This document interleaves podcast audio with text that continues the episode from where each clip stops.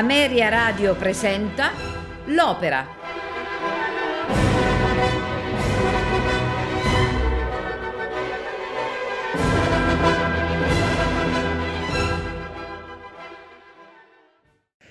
Orfeo ed Euridice è un'opera lirica composta da Christoph Willibald Gluck intorno al mito di Orfeo sul libretto di Ranieri de Galzabigi. Appartiene al genere dell'azione teatrale, in quanto opera su soggetto mitologico, con cori e danze incorporati.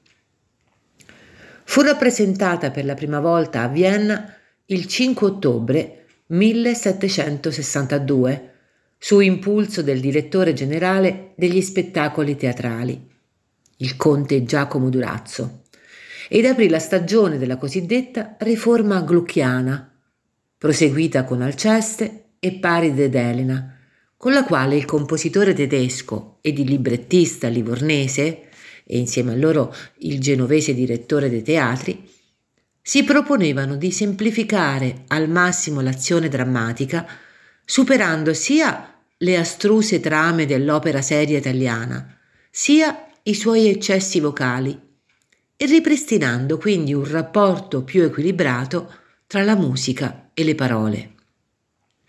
Le danze furono curate dal coreografo italiano Gasparo Angiolini, che si faceva portatore di analoghe aspirazioni di riforma nel campo del balletto, in un'epoca che vide la nascita della nuova forma coreutica del ballet d'action. Dodici anni dopo la prima del 1762, Gluck rimaneggiò profondamente la sua opera per adeguarla agli usi musicali della capitale francese dove, il 2 agosto 1774, nella prima sala del Palais Royal, vide la luce Orfeo ed Euridice, col libretto tradotto in francese ed ampliato da Pierre-Louis Molin con nuove orchestrazioni commisurate ai più ampi organici dell'opera con parecchia musica completamente nuova e con imprestiti da opere precedenti e sicuramente con un più largo spazio dato alle danze.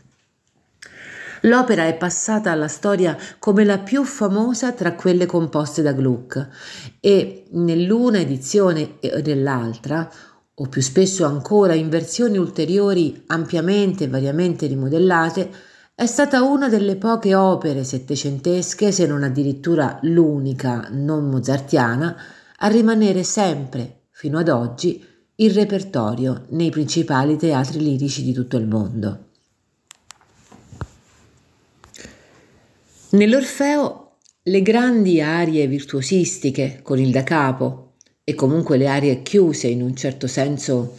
autosufficienti, destinate a rappresentare sentimenti e momenti topici da un lato e dall'altro gli interminabili recitativi secchi utilizzati per illustrare l'effettivo svolgere degli avvenimenti drammatici, lasciano strada a pezzi di più breve durata strettamente legati l'un l'altro a formare strutture musicali più ampie. I recitativi, sempre accompagnati, si allargano naturalmente nelle arie, per le quali Calzabigi introduce sia la forma strofica, come in Chiamo il mio ben così dell'atto primo, dove ognuna delle tre sestine di versi non ripetuti che compongono l'aria è alternato con brani di recitativo, il quale è pure chiamato a concludere il pezzo nel suo insieme, ossia il rondò, come in Che farò senza Euridice, il brano più famoso dell'opera nel terzo atto, in cui la strofa principale viene ripetuta tre volte. In conclusione,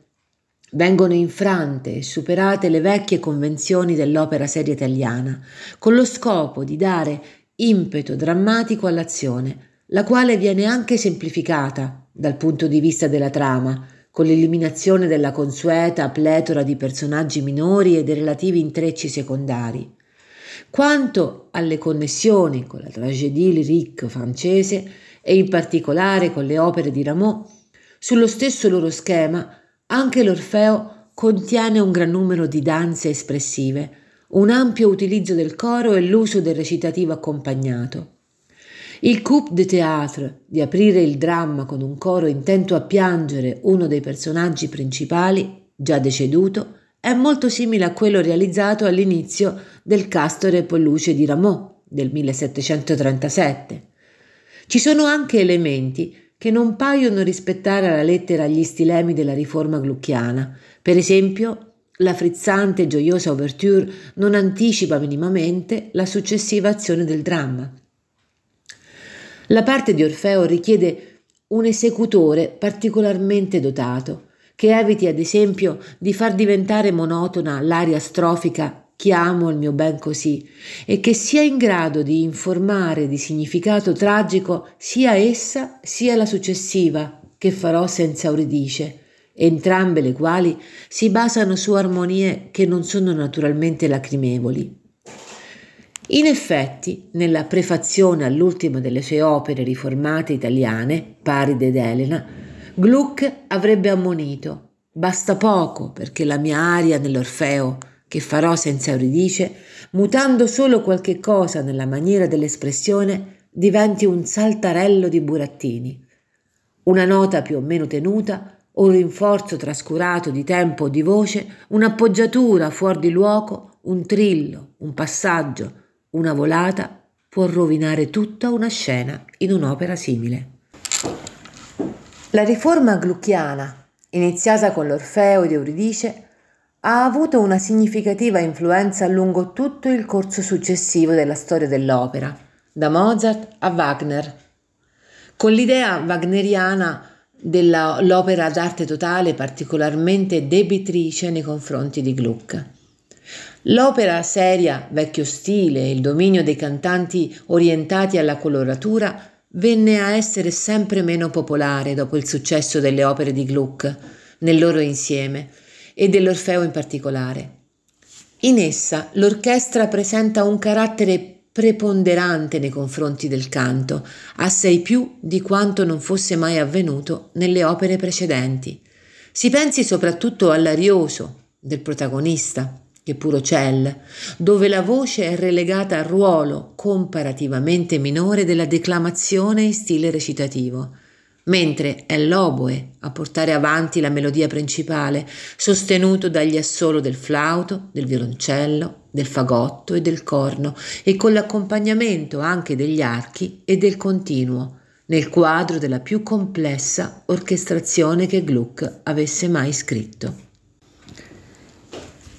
L'articolazione degli atti e delle scene è conforme al libretto originario di Ranieri dei Calzabigi. Nell'antefatto, Orfeo era uno dei personaggi principi del mito greco, eroe, cantore e musico.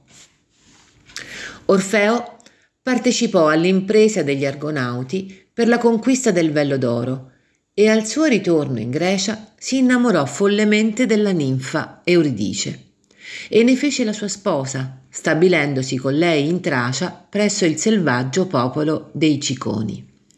Qui nella valle del fiume Peneo, un brutto giorno Euridice, per sottrarsi a un tentativo di stupro da parte di Aristeo, altro poeta cantore, anch'egli figlio, come secondo alcune fonti lo stesso Orfeo, di Apollo, si diede alla fuga tra i campi e fu morsa mortalmente da un serpente velenoso.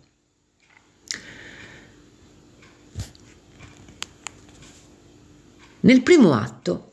Scena prima. Un coro di ninfe e pastori si unisce ad Orfeo e intorno alla tomba di Euridice, sua moglie, ed intona un solenne lamento funebre, mentre Orfeo non riesce, se non ad invocare il nome di Euridice, coro e Orfeo cantano asse intorno. Rimasto solo, Orfeo canta la sua disperazione nell'aria Chiamo il mio ben composta da tre strofe di sei versi inframmezzate da recitativi pieni di pathos. Nella seconda scena, Amore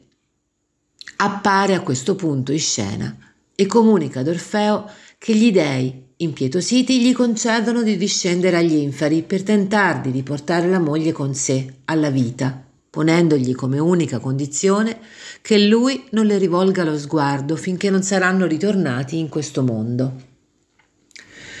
Come forma di incoraggiamento, Amore rappresenta ad Orfeo che la sua sofferenza sarà di breve durata e lo invita intanto a farsi forza nell'aria, gli sguardi trattieni. Orfeo decide di affrontare il cimento e soltanto nell'edizione del 1774 si esibisce, a chiusura dell'atto, in un'aria di bravura all'italiana, che Gluck aveva già utilizzato in due precedenti lavori, il Parnaso confuso e l'atto di Aristeo nelle feste di Apollo. L'aria, la cui paternità è contesa con il musicista italiano Ferdinando Bertoni, fu poi notevolmente rimaneggiata da Camille Saint-Saëns e Poulain Viardot per l'edizione di Berlioz del 1859 e fu infine tradotta in italiano con Addio, addio miei sospiri nella versione a stampa della Ricordi del 1889. Nella scena prima del secondo atto, in un oscuro panorama di caverne rocciose, mostri e spettri al di là rifiutano inizialmente di ammettere Orfeo, in quanto persona vivente, nel mondo degli inferi, invocando contro di lui le fiere Eumenidi e gli urli di Cerbero, il mostruoso guardiano canino dell'Ade. Quando Orfeo, accompagnandosi con la sua lira, orchestralmente resa con un'arpa, si appella alla pietà delle entità abitatrici degli inferi, definite furie, larve, ombre sdegnose, egli viene dapprima interrotto da orrende grida, gradualmente intenerite dalla dolcezza del suo canto. Esse gli dischiudono i neri cardini delle porte dell'Ade e nella versione del 1774 la scena si chiude in una danza delle furie. Nella seconda scena si svolge nei Campi Elisi.